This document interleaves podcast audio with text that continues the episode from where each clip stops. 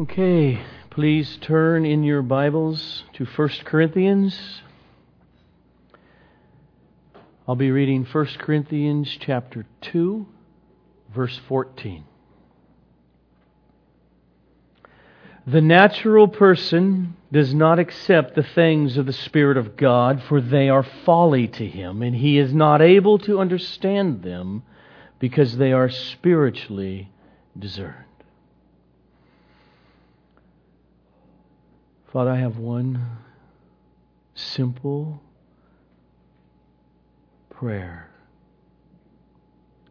Cause that verse and what your servant Paul intended by it to become clear to us so that we who believe will live our lives daily is desperate to be worked upon by your Spirit for the sake of getting what you have given to us on the pages of Scripture. To the glory of your Son, Jesus, I pray. Amen. This is week 13 in the series, The Person and the Work of the Holy Spirit. And this morning, the topic is simply this What is the Holy Spirit's role in our biblical interpretation? What I'm going to do is I'm going to give you my answer up front as briefly as I can. And then I'm going to slow down and say, let's go back and show you why I get there and try to unfold other aspects of that answer. And then I'm just going to restate it again and we're done. So, in a nutshell, I'm going to argue this morning that we are in great need for the Holy Spirit's constant work in our understanding the intended meaning of Scripture. But as I say that, that does not mean we need the Holy Spirit to visit us in our quiet times or as you sit there on a Sunday morning to come and whisper into our ears what the Bible means. That's not the work of the Holy Spirit. That's not what He does. Our getting at the meaning of Scripture is arrived at by reading and reading it well. Period. There is no secret potion that we take. And some of us, you've been in circles like this. There is no secret anointing for particular super spiritual leaders where the Holy Spirit somehow whispers into their ear personally what the Scripture means, and then they let you know. That's not the work of the Holy Spirit. Well, then, Joe, why are you arguing that we need the work of the Holy Spirit in, un- in order to understand clearly what is written on the pages of Scripture? The answer is simply this if you're a believer, if you have come to faith in Jesus, that means you believe that this book is the inspired, infallible Word of God. And that means that whatever you conclude on your own, as you listen to teachers say, is that there? The conclusions you come to about the meaning of Scripture, to you, the stakes are really high. And that's a danger. Because we know, what does the Bible say? I'm bound by it. How am I supposed to live? What am I supposed to do? How am I supposed to think about God? How does He reveal Himself? You know, this is God speaking. You have emotional and lifestyle investment in the conclusions you draw from Scripture, if you're a believer.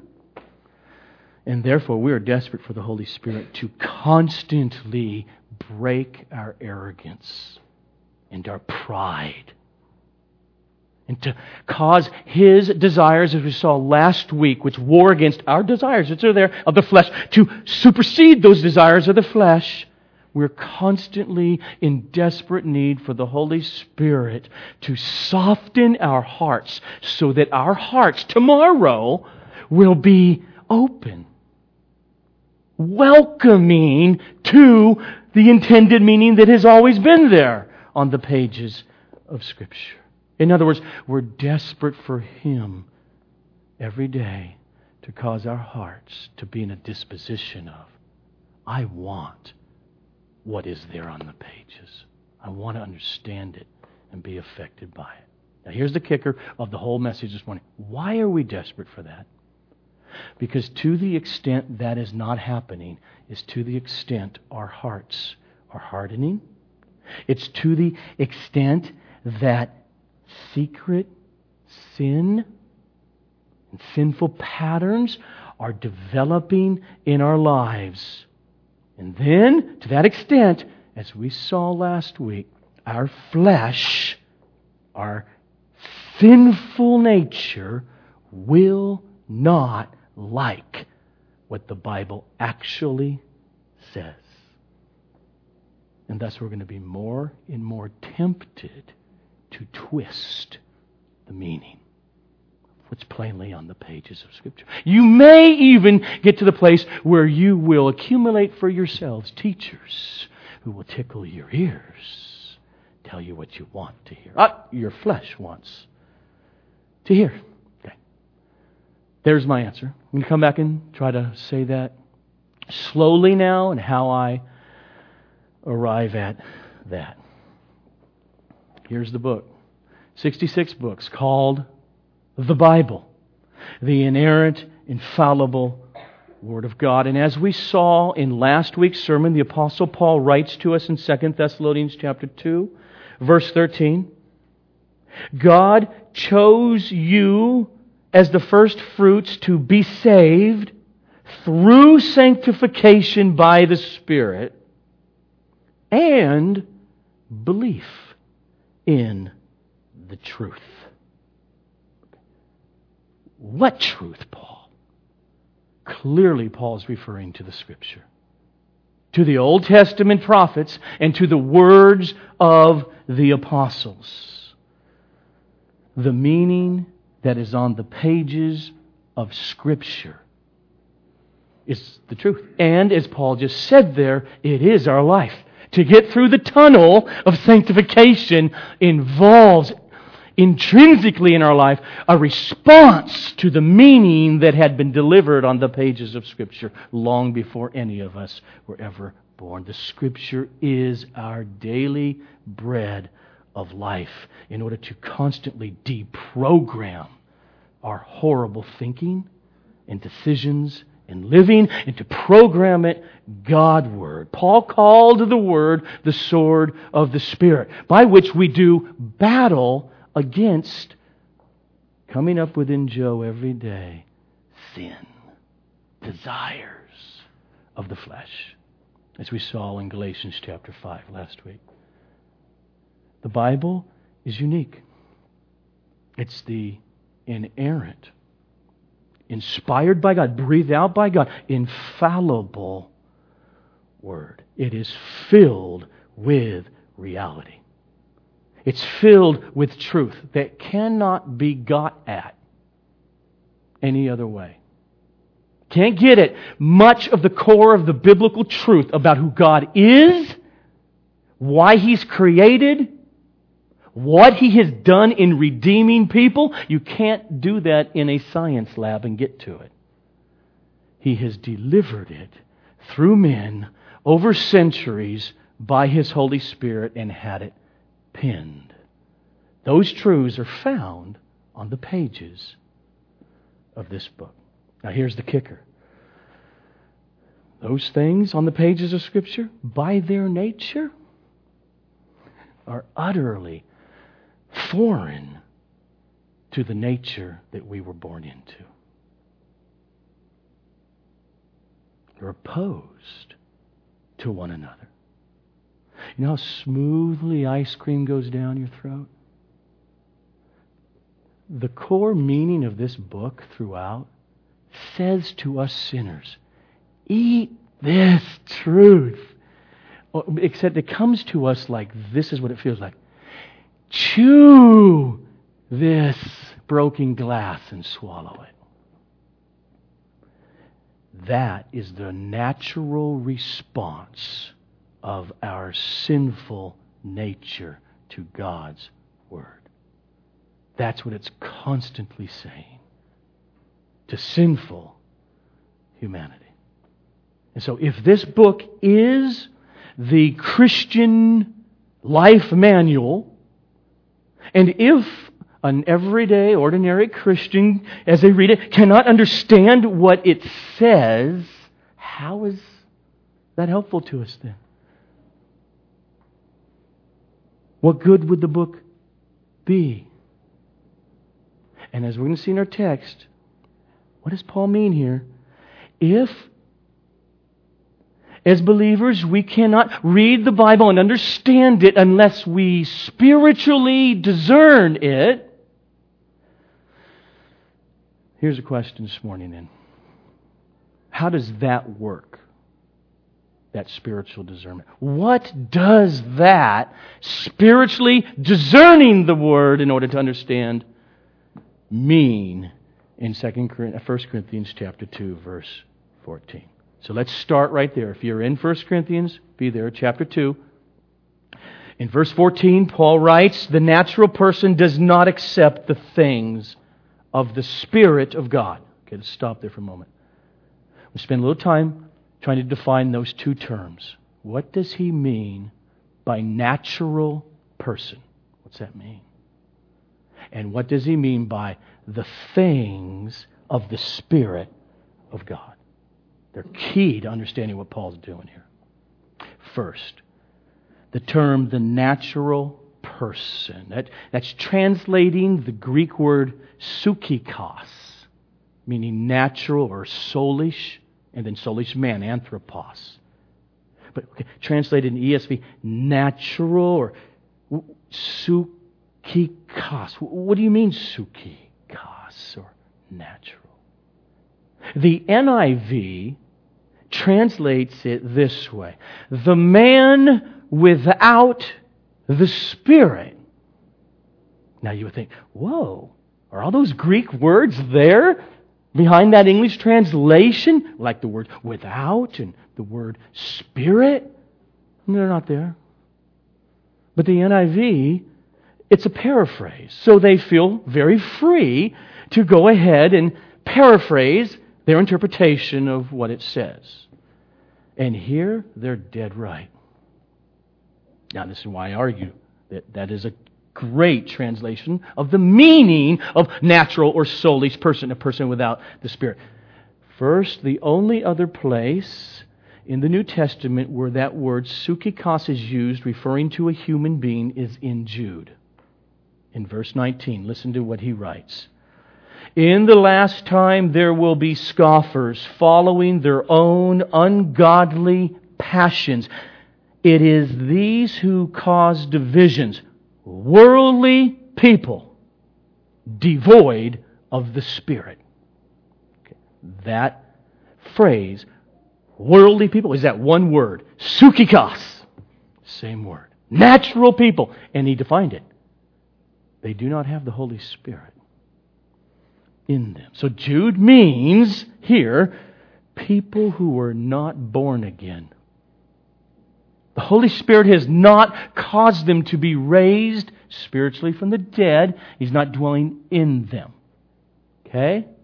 All right, now back in our context in chapter 2 of 1 Corinthians, just look up two verses from verse 14 to verse 12. Paul writes, now we have received not the Spirit of the world, but, here it is, Christian, we have received the Spirit who is from God so that we might understand the things freely given us by God.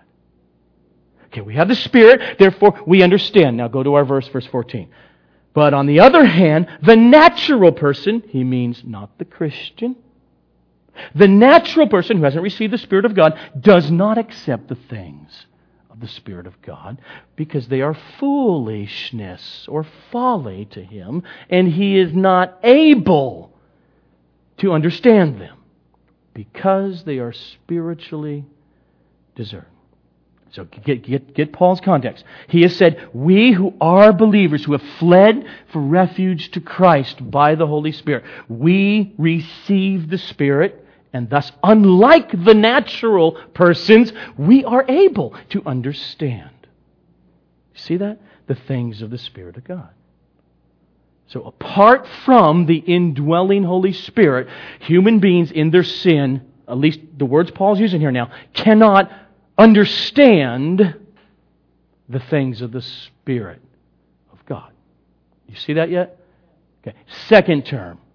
What are those things of the Spirit? Of God. In our verse, Paul says the natural person, the person without the indwelling, saving work of the Holy Spirit, that person considers the things of the Spirit of God, whatever they are, to be foolishness. You see that? The question is, what does that mean? We'll jump up in the context a little bit to chapter 1. Verse 18 Paul writes, For the word of the cross, that's the gospel. It's the gospel. The word of the cross.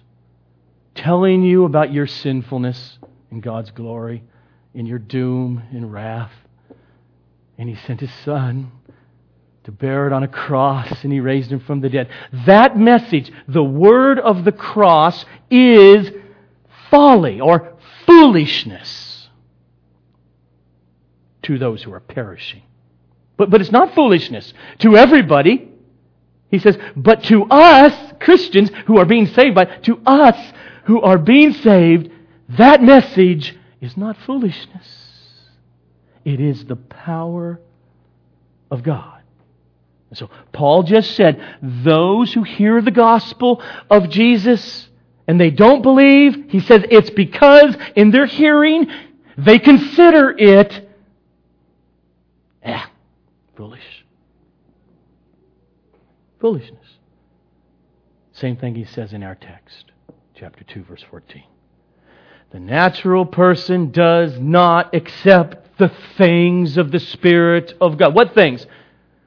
The gospel, the cross. Doesn't accept the message of the gospel because they are foolishness to him, the natural person. So the things of the Spirit refers to the content of the gospel. You jump down in chapter 1, verse 23, Paul, in this context, writes, We preach Christ. We preach the gospel. We preach Christ crucified, wrath of God that was coming on you and you deserved, he absorbed it. He says, We preach that. That's a horrible message to preach to people. Human. Paul, you tell people that there is a God who created them and that they're that rotten? That they deserve eternal damnation? And thus God sent His Son in order to be slaughtered by Him where his wrath would be poured out for the salvation of those who would believe. Yeah, that's what he preaches. And then he says that message is a stumbling block to religious people, to Jews, and it's foolishness to Gentiles. So there it is again. It says the same thing. It's foolishness to Gentiles. What is foolishness? The gospel of Jesus Christ the unadulterated gospel of Jesus Christ is foolishness to people without the Spirit. When Paul preached the cross, he preached it all. That's what's so offensive to the flesh. He didn't just say, Jesus loves you and follow what he would do. You don't get saved until you know you're lost. Paul was clear about the judgment of God. He has ordained a day in which he will judge all mankind by, by this man whom he raised from the dead. That's how Paul preached, and we, all of us, if left to our flesh, will only respond foolishness. That, that's why, in the context in chapter 1 of 1 Corinthians, Paul concludes it this way. Verse 27 But God chose what is foolish in the world in order to shame the wise. And here's his point, verse 29 so that no human being might boast in the presence of God. And so, the preaching of the cross, that content of the gospel, is what Paul means in chapter 2 when he says, the things of the Spirit of God. So when Paul says, the natural person does not accept the things of the Spirit of God because they are foolishness to him, and he is not able to understand them because they are spiritually discerned. When he says that, he means the gospel, when it comes, in all of its devastating implications. The flesh, our natural desires, the natural man repels it. it. Is foolishness. No way, I ain't that bad. I'm going for that kind of stuff. Okay, so there's those two terms. The natural person, a person without the Holy Spirit indwelling them savingly. The things of the Spirit just refers to the content of the gospel, the Word of God. So, now, as we look at our verse, let's not misconstrue what Paul is saying in verse 14. This is what I mean. If we think that Paul is saying here in chapter 2, verse 14. The only way to understand the meaning of Romans chapter 1 to 5, or the only way to understand Ephesians chapter 3, or the only way to understand Genesis or Jeremiah or the book of Hebrews is if, along with your reading, God the Holy Spirit speaks to you what it really means. It's not what Paul is saying in 1 Corinthians chapter 2 verse 14. If I as a pastor or thousands of other pastors were ever to say to you now, you got to really pay attention for the next 30 minutes because what I'm going to be sharing with you is what God the Holy Spirit told me this text of Scripture meant and means. So, really hang on now. If I say that, or if Pope Benedict says it, or Billy Graham, or John Piper, anybody who says that, here's my advice absolutely discount those words as having any influence over what you will believe about God or about the text under consideration that one is saying God the Holy Spirit revealed to them what it means. Because that is not the work of the Holy Spirit. He doesn't need to do that because he did a really good job the first time. when he inspired the word through the human authors and he delivered the meaning via human language written down for all time now, and it was there long before you or I were ever born. Then what does it mean when Paul says the person without the Holy Spirit cannot understand the content of the gospel. Okay. First, think about it. When he says that here, does Paul mean the person without the Spirit he just cannot understand the contents of the gospel because the person has no access to the gospel? Meaning they've never heard it. They don't even know what the message of Jesus is. It's never come to them. Is that what he means in this text? I think clearly, clearly not. And it is true, you cannot understand something that you have never come in contact with. But that's not what Paul means. Okay. Does he mean here, yes, people do have access to the content of the gospel. It has been preached to them, or they, they've picked up the Gideon Bible in a hotel room, or they've been in church for years and they, they've heard that message. But the reason they cannot understand it is because they do not have the intellectual capacity to construe the meaning from those words that they heard or read. See, if he meant one of those two things, because he, he does not mean that second one either. If he meant that, then how would those people ever be held accountable for their rejecting the gospel that they had no capability to understand with their mind? Imagine there's a Chinese person who speaks only Chinese, Mandarin, and you speak not a lick of Chinese, comes up to you, and you have, here's the key, you've, you, you have never heard of the gospel of Jesus Christ. You know nothing about it. And that person starts speaking to you in Chinese, standing for 15 minutes. Now, what really happened is that Chinese person was preaching to you the contents of the gospel. And at the end, pled with you to repent and to believe guess what? You go away an unbeliever because you did not understand a word that he said to you. Here's the question that, with that little illustration is that an illustration of what Paul means in 1 Corinthians 2:14 when he says and he this person is not able to understand the gospel because they those things of the gospel are spiritually discerned. No, it's not an illustration at all of what Paul is getting at. The Chinese person is speaking in a code that this receiver has no clue how to decipher the meaning of it. I certainly don't.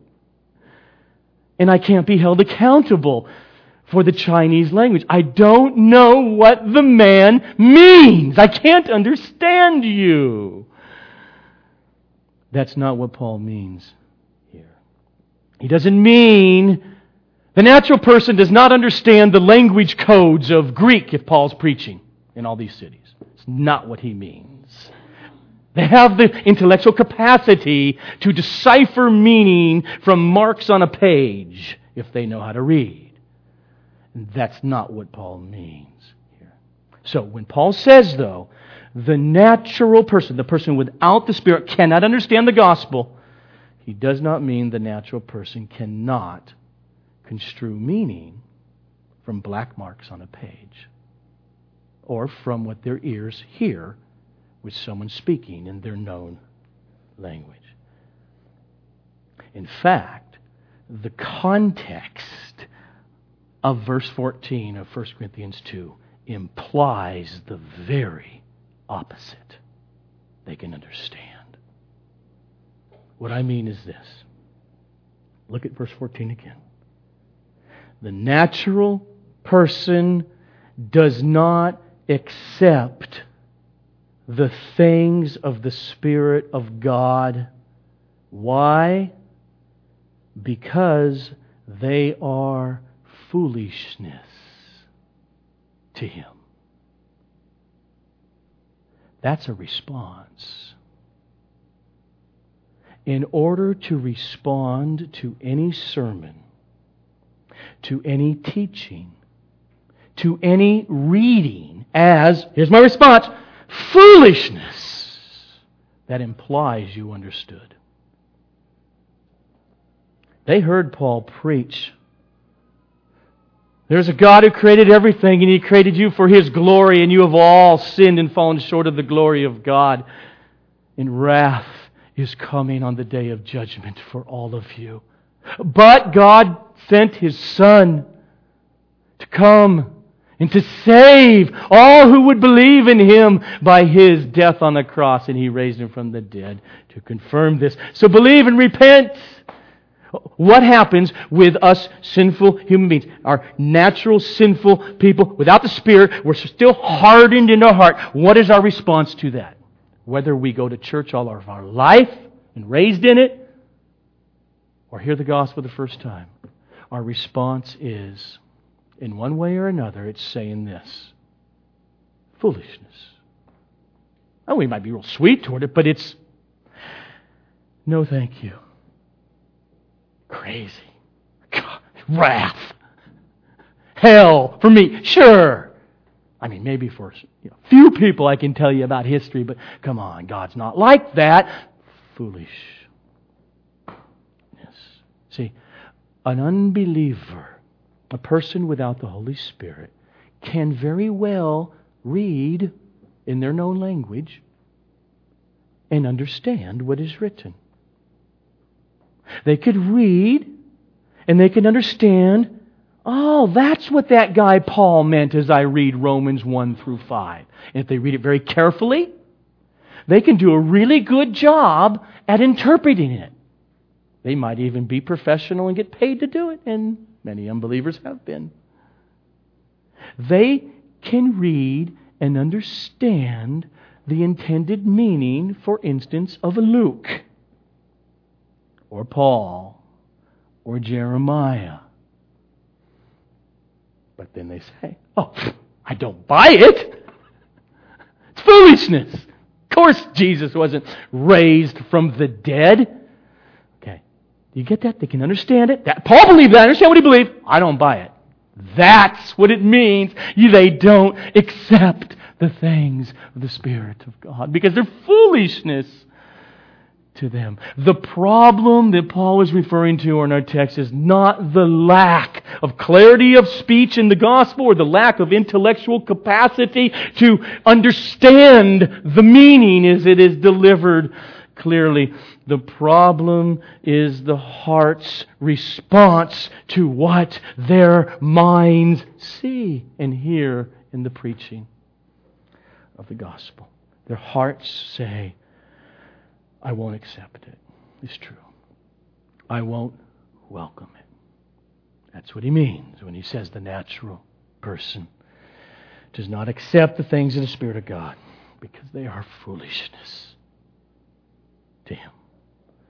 And the last phrase in verse 14 confirms that this is exactly what Paul means and he is not able to understand them, the content of the gospel, because they, those things of the gospel, are spiritually discerned. Now, what he does not mean by spiritually discerned is you need the Bible, then you need the Holy Spirit to say, okay, over here, this is what it means. That's not what he means by spiritually discerned. The word to discern means to evaluate something, it means to price it, to place a value on it. See, Bob understands this. This is what he does for a living. He appraises tells people what the value of the property is. And I wish the ESV had gone along with the better translation, like the New American Standard Bible, which translates it spiritually appraise. What value do you place on what you hear? What Paul is saying is that an unregenerate that is a person who has not been born again, natural person, without the Spirit, they appraise it, but not spiritually. They don't appraise it by the indwelling of the Spirit. They appraise it from their flesh. And here's their appraisal worthless. Just give it away. Can't get any money for that. It's foolishness. But believers spiritually appraised. Jesus says, the kingdom of God, the gospel, salvation is like a treasure which hidden in a field and a man found. He buried it. He didn't own the field. He goes home. He sells everything he has. He appraised the value of the kingdom. Jesus says, the kind of understanding, I mean, Paul says, the kind of understanding I'm talking about is that which is spiritually appraised, not natural, man. People are born again. This is what's happened with the very content of the Scripture. You appraise it for what it is. So when he says can't understand, he doesn't mean I have no clue what the gospel is. No, no, no. See, he doesn't mean it's gibberish. Do you agree or disagree with what I just said? Well, you don't have a right to agree with what I said or disagreed because you don't know what I said. You don't have a right to call blibbish to blah, foolishness because you don't know the meaning. Paul says they know the meaning, and their heart says foolishness. And natural man will always respond that way. The only reason that any of us have responded differently than that is because of new birth by the Holy Spirit dwelling within us, as Paul said in the context. We have the Spirit of God, and thus we praise the message. It's valuable, beautiful. Okay. Now, I want to try to do so, because remember, I know, what's that have to do with biblical interpretation? We're going to get there in a minute. Got to understand that's what's going on in that text. Now, last week's sermon, we saw the Christian life of sanctification, according to Paul, is a battle. A constant battle within every believer of our innate desires of the flesh. Warring against the desires of the Holy Spirit, which always matched the meaning of Scripture. That's the Christian life. And so real life kind of works like this. When our, as we saw last week, our fleshly desires gain the ascendancy over spiritual desires in those moments? They do. That's the Christian life. That's called when you sin and then you repent. When that happens, that, that means our flesh, our person, we don't blame it on someone else, it's us. We recoil at the intended meaning of Scripture in particular parts. We just don't like it. And our flesh is saying, foolish. Huh. I don't want anything to do with that. That would mean I might have to change and I don't want to. The Word of God comes,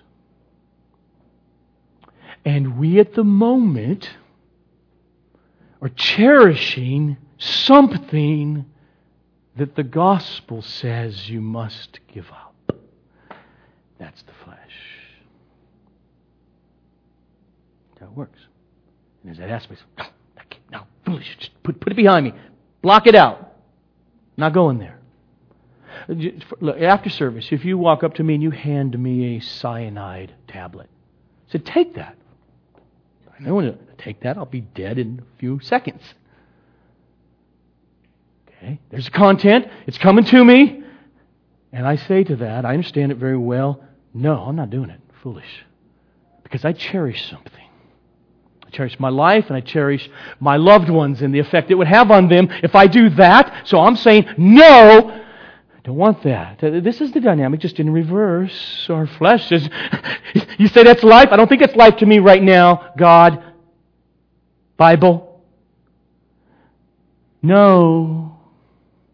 Okay, here's the dynamic. Then that's what the flesh does. Then what hope is there that this book would ever be of value to us. The next verse, verse 15.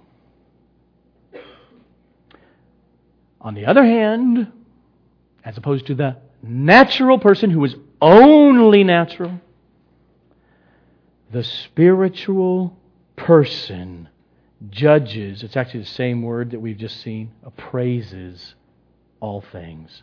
But he himself is appraised by no, no one. Paul just said there are not only natural persons in the world, there are spiritual persons. This is the miracle of the gospel, where the Holy Spirit comes in and raises sinners from the dead in new birth. And they believe. They're indwelt by the Spirit. Their life is changed. They have the capacity to appraise commands of God, promises of God, the gospel of Jesus is delicious to their soul.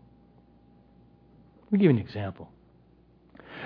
I was raised in church, and all my life there's a content of the life the substitutionary death of God who became a man and was bodily raised from the dead.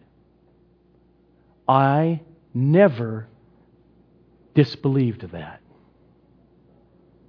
I always affirmed that. And I was only a natural person. I didn't know that until by the miracle of the Spirit at age 19, I became a spiritual person. And I know by experience something radical changed. The content didn't change. What was in my mind was the same. What changed was the appraisal of it in this very intimate, life changing way is the most beautiful of all content I've ever heard in my life. There are spiritual persons. And so, we as Christians, as spiritual persons, this is what we're doing when we're walking by the Spirit. When, as we saw last week, the desires of the Spirit gain ascendancy over the desires of the flesh, we do not reject the intended meaning of Scripture. We don't reject the plain reading on the pages of the Bible even when they reveal things that were utterly foreign to the way we thought God should be. Or what we should do. Or stop doing. When the Holy Spirit is at work, we're saying, Yes, Oh, I feel battle. But yes, because I know you have my ultimate good. So, yes. Think you got at least attention? The dynamic? How this is okay. That now I'm going to come to the close here. Here's the sermon now. Back to where we started. Why is that dynamic that I've been trying to describe from 1 Corinthians 2. Why is that dynamic the crucial work for the way we interpret the Bible? Well, so here we go again. Because this book, from Genesis to Revelation, is inspired by God. It is inerrant, it is infallible, it is God in His self revelation of what He has decided to reveal to us creatures about who He is and why He does what He does. It is His revelation of how He is saving many from His eternal wrath in Jesus Christ, called redemptive history. It is His revelation of what is right and what is wrong, what is true and what is error. The Bible, the words delivered by the Holy Spirit through men, is our daily sustenance food, bread of life in this battle called sanctification.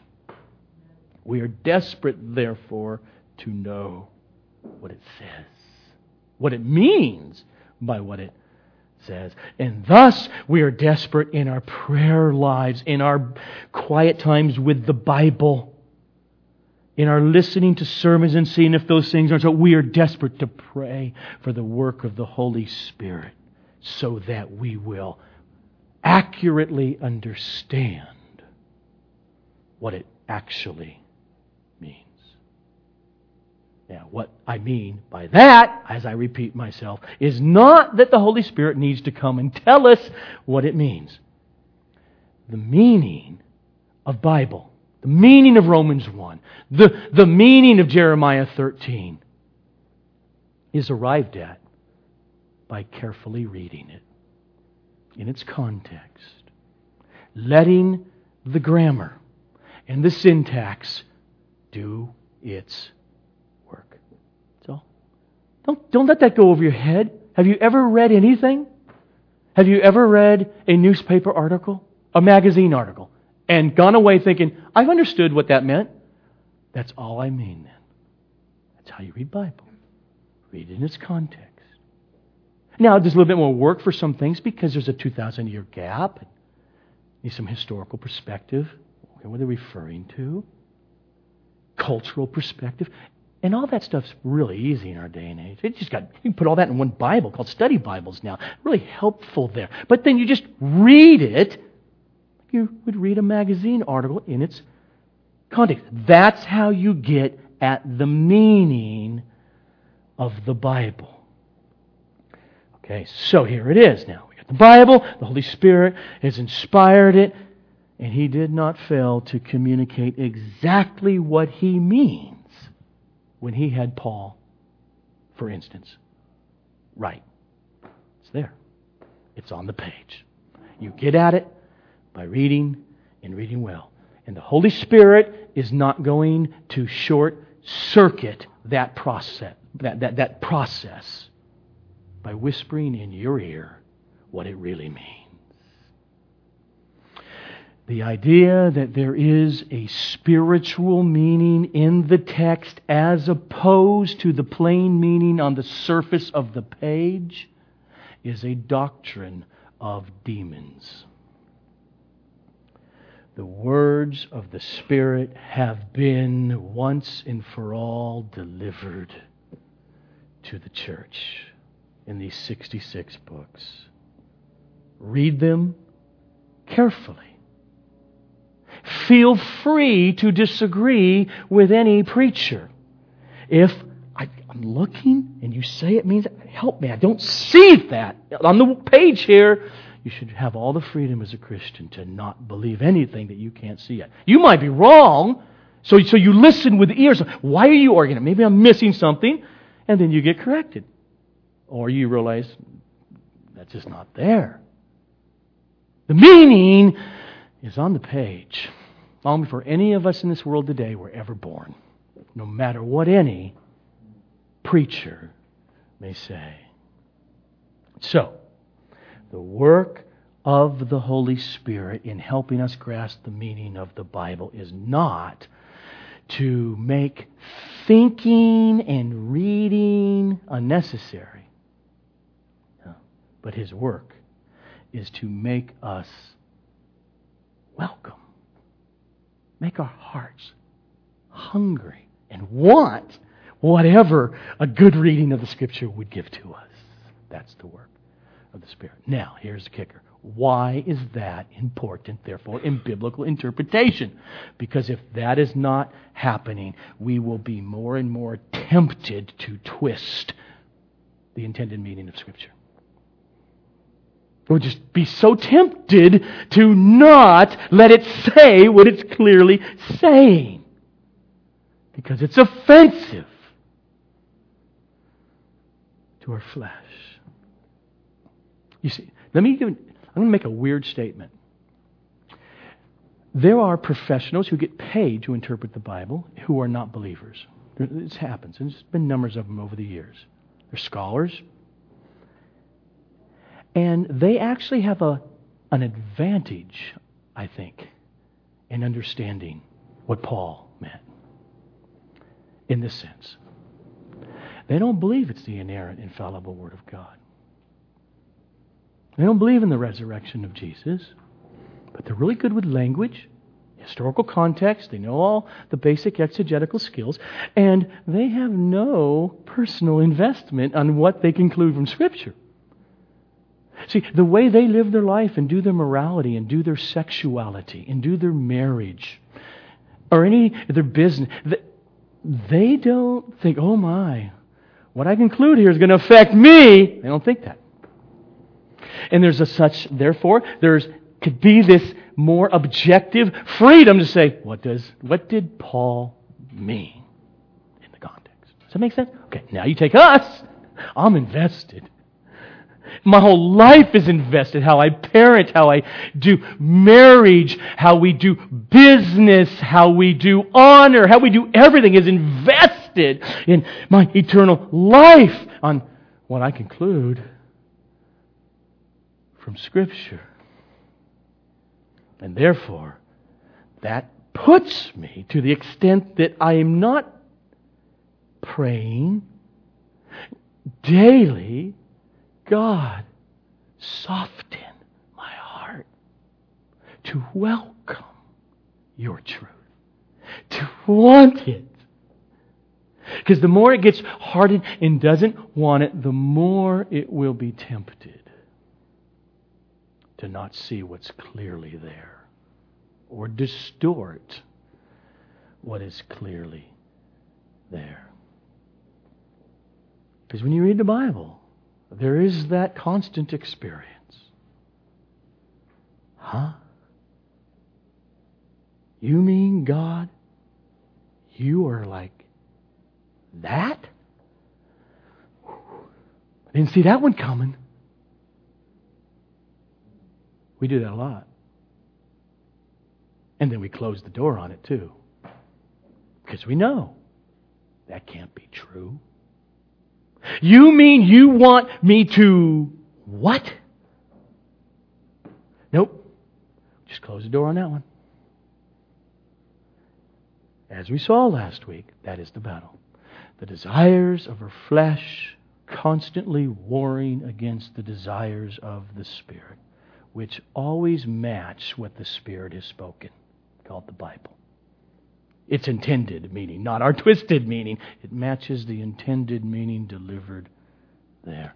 So when our flesh gains the ascendancy, we will easily say, I know on the surface of the page it seems to say that, but we know that can't really mean what it seems to say, so there's got to be some kind of, I'm missing something, and uh, have to be missing something.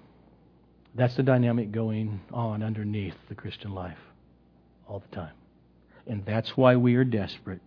Say, God, every day open my heart so that I don't abuse your word. So I don't even, I'll wake up in three years and find I wasn't even listening to your word, even in my quiet time or in church service. I wouldn't even listen. I just, I was just in my sin, Dad. Ignoring your word. Thinking everything was okay. Protect my heart so that I don't twist your word. The more the Holy Spirit is working on our hearts, the more our hearts are saying, Give me more. Whatever it actually means, I want. Instead of, well, if I were God, hmm. Now, I know it seems to say that, but if I were God, I don't think I would do things that way. Which gets converted into, therefore, God Himself would never do things that way. Let me just give you a couple examples I close. There's a series of churches called the Metropolitan churches. See, these are basic evangelical churches with good evangelical doctrine, except for this one big issue. To have homosexual activity with another person is condoned in those churches. As monogamously, not serial, okay? With a committed relationship, monogamously. These how does that happen? because of the flesh. I, I think it happens like this. There are lots of, of people who have a battle that I don't know, and I feel for them that they've only known same sex attraction and they come into the church and Jesus, I want to be saved. And they fought against and not acting out on that for, for many years, not supposed to do that. I know that. And there's their battle and many times they give up. And then they find a scholar who's got a book and say, well, this interpretation of what Paul means in Romans 1 and what Moses meant is not that homosexual activity is intrinsically sinful. No, it's a serial thing. But in a committed relationship, oh, I got people to interpret the Bible for me that way. Where's that come from? It comes from the battle, it comes from the flesh that has an agenda and it will twist Scripture. How many young women, or middle aged women for that matter, over the centuries, and it's all over evangelicalism today, they know the truth, they know the truth, they know the truth, and then, boom, something happens in their life. I want another opinion on that truth. There's got to be another opinion on what Paul meant when he said, if you are unmarried, do not marry an unbeliever. Why is that person looking for now another opinion to reevaluate? Because there's probably an unbeliever in her life who has romantic intentions toward her. And the idea of not being lonely is strong, and now the flesh starts to work until you find someone to agree with you and go on being a Christian, abusing, misinterpreting the Scripture. Why is the evangelical church filled with condoning unbiblical divorce all over the place? Because more than half the church simply condones unbiblical divorce. And they write books on it.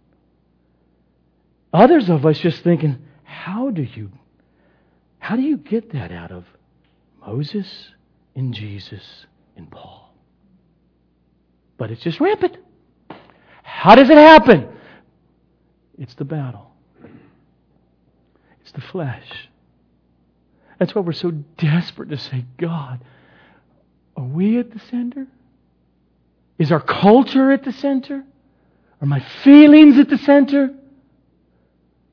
Or have you delivered your eternal truth in the Word?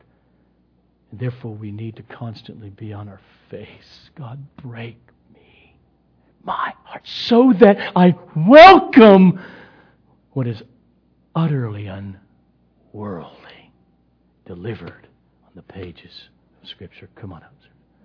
We are constantly, as believers, desperate for the work of the Holy Spirit in our lives, or we will be taking the Bible constantly and distorting it into our own sinful image instead of letting the Holy Spirit take the Bible and not distort, but mold us into the image of Christ. Let's pray.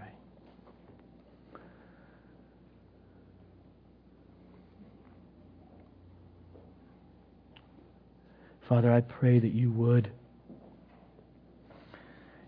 in ways deeper than any of our experiences up to this point. Make us desperate every day to be before your face, begging you to powerfully work in us by your Spirit, squishing our hearts be very, very pliable and hungry for all the Bible. Hungry to eat and to think and to read well. To be carried along by your Spirit as you foment through this Scripture stronger and stronger desires holiness and righteousness and worship that will cause our desires of the flesh to seem so tiny. Do this in lives in the various ways only you know that each of us needs.